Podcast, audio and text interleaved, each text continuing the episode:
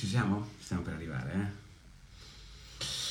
Carlo Fo e Cri, mitica Cri, Cristina, ciao, buongiorno, buongiorno anche a Benedetta, ben, ben arrivati a tutti quanti, vediamo subito le notizie, oggi sarò be- bello mh, succinto, anche perché con un festival al 70% gli italiani si occupano solo del Festival di Sanremo, ieri poi tutto sommato i commenti non, non, non sono su cose pazzesche avvenute, se non la cosa fondamentale di tutti i giornali oggi che sono questi trattori, la UE cambia rotta, e, ehm, quindi e, ehm, il governo italiano dice che un po' merito suo, adesso va bene tutto, però insomma la questione dei trattori sta riguardando Parigi, sta riguardando eh, la Germania, Monaco, sta riguardando riguardando anche l'Italia, insomma adesso che sia merito del governo il fatto che Ursula von der Leyen abbia rimediato a una gigantesca stronzata e cioè quello di pensare che l'agricoltura è nemica del verde e dell'ambiente, che è una cosa che soltanto qualche burocrate e qualche giornalista italiano di quelli che vivono da, come si chiama, da settembrini può immaginare, la realtà è che non c'è nulla di più vicino all'agricoltura della della, um, eh, de, eh, all'ambiente e che cosa decide sostanzialmente? La Commissione europea decide di, di eh, cancellare il divieto totale praticamente di riduzione della metà dei pesticidi che erano già stati ridotti, eh, divieto che aveva imposto soltanto l'Europa e che avrebbe fatto collegato al sacrosanto accordo di libero scambio che avremmo fatto con qualcun altro, oggi giustamente lo ricorda, pensate un po' voi, lo ricorda eh, sulla ragione Giacalone, ehm, Giacalone, cioè vi ricordate quell'accordo che dovevamo fare il CETA con la Canada che si diceva avrebbe distrutto il Made in Italy? Tutte stronzate, sono i conservatori italiani che pensano che i, i rapporti di libero scambio non eh, ci danneggiano. Cosa ci danneggia? È talmente facile capirlo che se in Europa noi diamo delle leggi ai nostri agricoltori per cui devono ehm, eh, combattere eh, non con i farmaci ma soffiando o, col, um, so, o con la speranza e la bontà dei propri prodotti e però nel frattempo permettiamo l'importazione di prodotti che arrivano in zone in cui invece possono essere usati i fitofarmaci, siamo fottuti, siamo dei coglioni, quindi le cose vanno in pari passo, sia al libero scambio, sì però a non ammazzare l'agricoltura italiana ed europea. E quindi Ursula ha detto vabbè su questa cosa dei fitofarmaci abbiamo scherzato, ma voi pensate, pensate, quelli che sono contro gli agricoltori, che sono questi qua, poi io non so neanche chi siano, voglio dire, gli organizzatori di questa protesta, ma voi pensate Pensate cosa ha previsto la politica agricola comune tra il 2023 e il 2027. E voi quando vi dico questa cosa, se siete degli impiegati, se siete degli imprenditori, se siete degli zuppisti di sta minchia, anzi siete degli zuppisti, allora che cosa vi dicono? Voi potete fare la zuppa, voi potete vedere la zuppa, ma siete obbligati, siete obbligati a rinunciare al 4% della vostra visione della zuppa. Questo è previsto dalla politica agricola comune 2023-2027 e cioè questi coglioni che vivono nell'iperuranio dicono agli agricoltori voi avete il terreno? Ma il 4% lo dovete lasciare incolto perché voi producete il 14% della CO2 dell'Europa. Ma vaffanculo! Ma in quale mondo in quale settore in quale campo della nostra vita tu puoi obbligare a non fare un 4% dell'attività con cui tu campi peraltro male. Questi sono dei pazzi, sono dei pazzi, quindi loro che cosa ti dicono? Tu non devi usare il 4% dei campi, nel frattempo ti facciamo, ed è giusto, aprire a tutto il mondo, e tutto il mondo cosa va? Boom! Pieno di pesticidi, campi sfruttati anche sulle rocce, io, eh, io, penso che questi non sono fuori di testa, sono peggio che fuori di testa. In un paese come l'Italia, in cui noi mettiamo pianti, le piante di melo, come avete visto e conoscete andando su, io vado soltanto ovviamente a St. Moritz, nei posti chic che la gente ehm, mi considera un, un, privilegiato. Provate ad andare lì, provate a vedere dove cazzo sono riusciti a mettere le piante di, di, di mele, di meli, ogni angolo, ogni spazio. Pensate ai nostri vigneti, ogni piccolo ara viene usata perché il terroir è così importante. Questi sono dei pazzi e poi se io decido di non coltivare lo decido io, non perché me lo dice un burocrate di merda che mi dice il 4% della tua, eh, eh, della tua eh, estensione territoriale non la devi coltivare. Ma voi capite che tu quando hai a che fare con questi, allora con chi stai? Stai con gli agricoltori o stai col burocrate che a Bruxelles decide che il 4% dei tuoi 10 ettari tu non li puoi coltivare? Vabbè, siamo alla follia più totale. Tra l'altro Sallusti azzecca una questione fondamentale sui pesticidi nel suo fondo di oggi.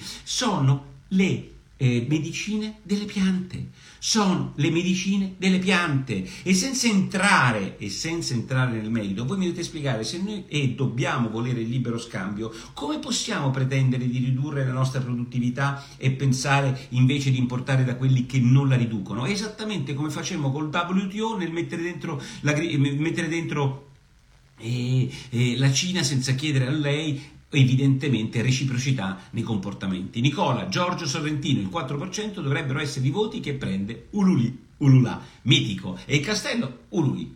E il lupo Ulula, io lo trovo fantastico, ancora mi, ancora mi viene da ridere quando penso a Ululi Ulula, mi mettete di buon, di buon umore. Nel frattempo ovviamente Repubblica dice eh, protesta, imbarazza sempre di più il governo, riguarda infatti la protesta sia all'Europa sia all'azione del governo. E, e devo dire la verità che eh, d- dalla lettura dei giornali del centrodestra mi sembra di capire che effettivamente il governo adesso ci salterà pure sopra ma non è esattamente una di quelle cose che governa questo governo. E tra l'altro è molto interessante quell'analisi che faceva qualcuno come questo eh, l'organizzazione agricola più importante che la Coldiretti per diffusione beh insomma è passata dalla Lega a Fratelli d'Italia. E quindi c'è tutto un casino anche anche tra di loro. Beh, insomma, ehm, e in realtà poi eh, il domani calcola quanto dovrebbero essere gli aiuti che chiedono gli agricoltori, che poi chiedono gli agricoltori, sono lo sconto IRPEF che pretendono anche di avere. Io neanche voglio parlare di questo, ma sapete di che stiamo parlando? 250 milioni, 250 milioni.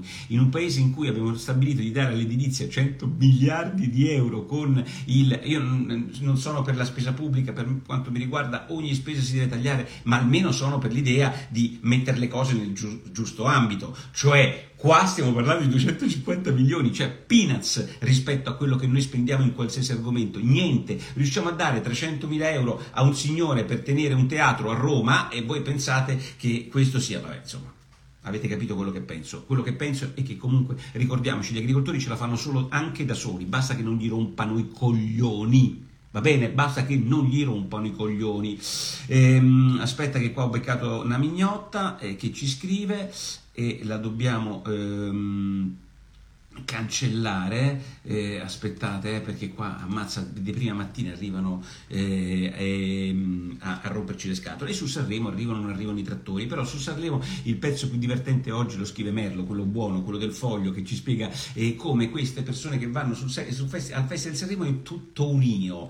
Questo Mengoni parla di sé ehm, come se fosse il centro del mondo, tra l'altro a me mi diverte pure, mi piace Mengoni, però mh, mm, il racconto di Merlo tutto basato sull'io di Mengoni è molto divers- divertente perché poi lo porta anche all'io della Soddi, eh, eh, presidente non pervenuta, dice Merlo in tante occasioni importanti, ma che oggi invece parla di sé come se fosse una cosa straordinaria. Il giornale ovviamente non può fare a meno di prendere in giro Amadeus per la sua bella ciao, ma se voi andate a leggere poi cosa è successo, è quel genio di Striscia la notizia, Lucci, insomma quello che vi piace a tutti quanti, che va eh, da, da, da Amadeus e gli dice dichiarati antifascista, grande battaglia di libertà di Lucci e lui dice sì sono antifascista. E allora canta Bella Ciao e lui canta Bella Ciao. E nel eh, pezzo del Corriere della Sera di Franco mi ricorda Franco perciò vedete cosa succede se tu non canti Bella Ciao quando Giorgia Pausina gli chiese scusatemi Laura Pausini gli chiese di cantare Bella Ciao e il mito il mito di Laura Pausini disse io non la canto perché è divisiva. Io non so se è divisiva o non è divisiva a me non piace non piace cantare Bella Ciao e non canterò Bella Ciao e non mi piace quando i miei bambini a 5 anni dovevano essere con la magliettina rossa là nelle, nella scuola qui pubblica a cantare Bella Ciao. Non mi piace. Posso dirlo che non mi piace? O sono un cazzo di fascista perché Bella Ciao è quella di cui si sono appropriate tutte quelle teste di minchia che io vedo fare le manifestazioni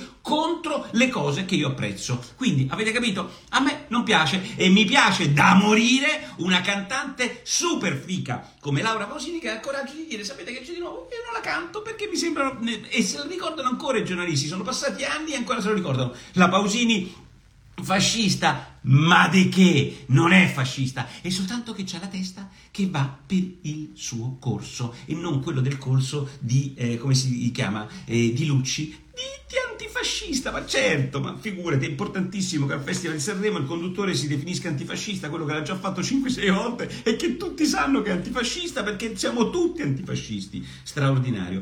E, ehm, nel frattempo gli ostaggi, le cose stanno andando avanti, ma io non ci credo molto perché loro dicono gli ostaggi vanno avanti, però bisogna finire questa guerra. E allora come finisce questa guerra? Che gli hanno ammazzato e eh, facciamo pari e patta, mm, la vedo difficile che gli israeliani ci staranno, mentre è molto interessante il ritratto, se avete tempo, che fa il Sole 24 Ore di Barghouti, che è il Mandela che potrebbe unire i palestinesi. Definirlo proprio Mandela, questo signore che è in carcere e che ha qualche omicidio alle spalle, non so se definirlo, ma quello che è certo è che l'uomo che più potrebbe unire tutto il popolo palestinese. Ehm, e,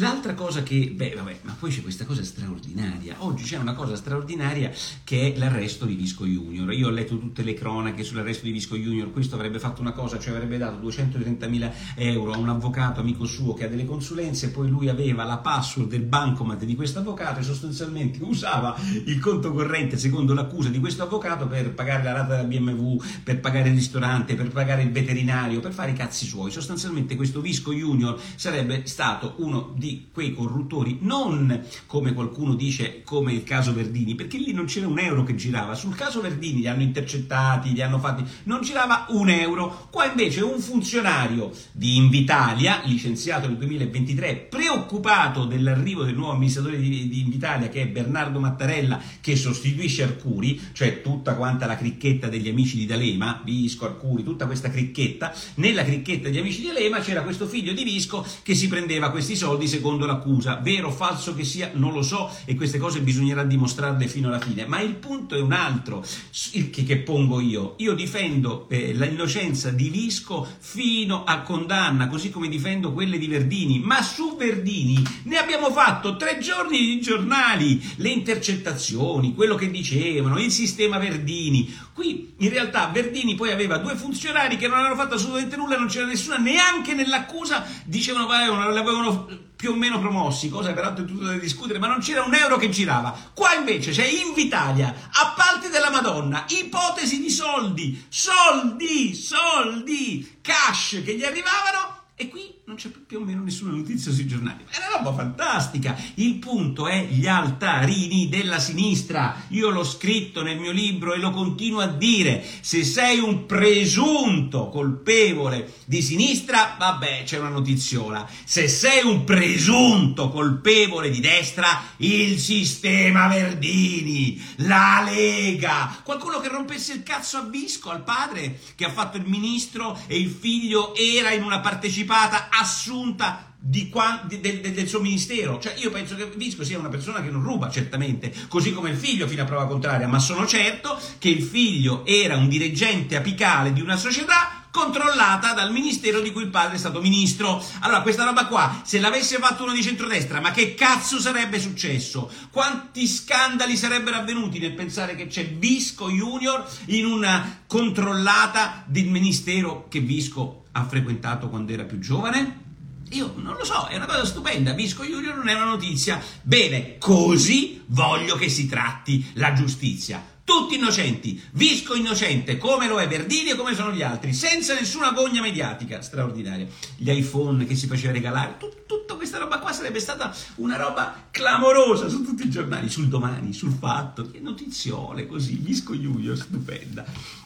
E, ehm, e, e, l'altra cosa che è divertente ovviamente è quella di Elkan che va a vedere, fa il giro delle sette chiese come si diceva a Roma, va da Mattarella va, e, e, la verità è, su questo lo pizzica, dice in lite con Meloni chiede aiuto a Mattarella che è il vero capo dell'opposizione. Gigantesco Belpietro che sfotte Renzi. Renzi oggi sta pensando soltanto a promuovere il suo libro eh, per le elezioni. Ha un, un, un, partito che vale meno di quello di Calenda secondo i sondaggi, Calenda supera il 4%, lui è sotto eh, il 4% abbondantemente però le ehm, fandonie di Renzi oggi sono pizzicate sui Marò da Belpietro e io per primo ne sono, io non potevo immaginare Renzi che veniva chiamato il bomba, viene chiamato il cazzaro, ma potesse dire tante minchiate nel suo libro riguardo a me, soltanto io so quanto siano false le cose che ha scritto riguardo a Stasera Italia quando la conducevo io. Conoscendo la falsità che mi ha riguardato nel suo libro, e allora dico, ai ai ai, e allora francamente c'ha ragione Belpietro oggi, stiamo attenti alle minchiate che dice. Poi tutto questo per fare che cosa? Per spostarsi sempre più a sinistra, evidentemente perché Renzi, che è un uomo tutto gli si può dire tranne che stupido, avrà perfettamente capito che la Schlein è fottuta e se la Schlein è fottuta, Renzi chissà che progetti ha a sinistra, perché certo con quello che sta dicendo oggi mi sembra molto difficile che la sua anima moderata eh, possa essere colta dagli elettori, anzi. Bene, ehm, e che cosa, mm, che cosa dice? Denuncia? Ma che denuncia? Renzi denuncia, io non denuncio. E, e la, sua, la, sua, amministrazione, quella della, eh, della, RAI, l'amministrazione scelta da Renzi fu quella che mi fece fuori dalla RAI, capite? Mi ha querelato perché io una volta dissi questa cosa, ma non denuncio nessuno. E, ehm, e, quindi Flavia mi chiede, Nick, domanda, come mai tanti sostengono ancora che Renzi sia un gran politico se non supera neanche il 4%? Questa è una buona domanda, molto semplice semplice che fa Flavia 28. 28. Ecco, questo è l'altro punto fondamentale. Non supera il 4%. Calenda supera il 4%. Ma perché? Questo viene ancora considerato un grandissimo politico. Non lo so, i misteri dell'Italia. Ciao.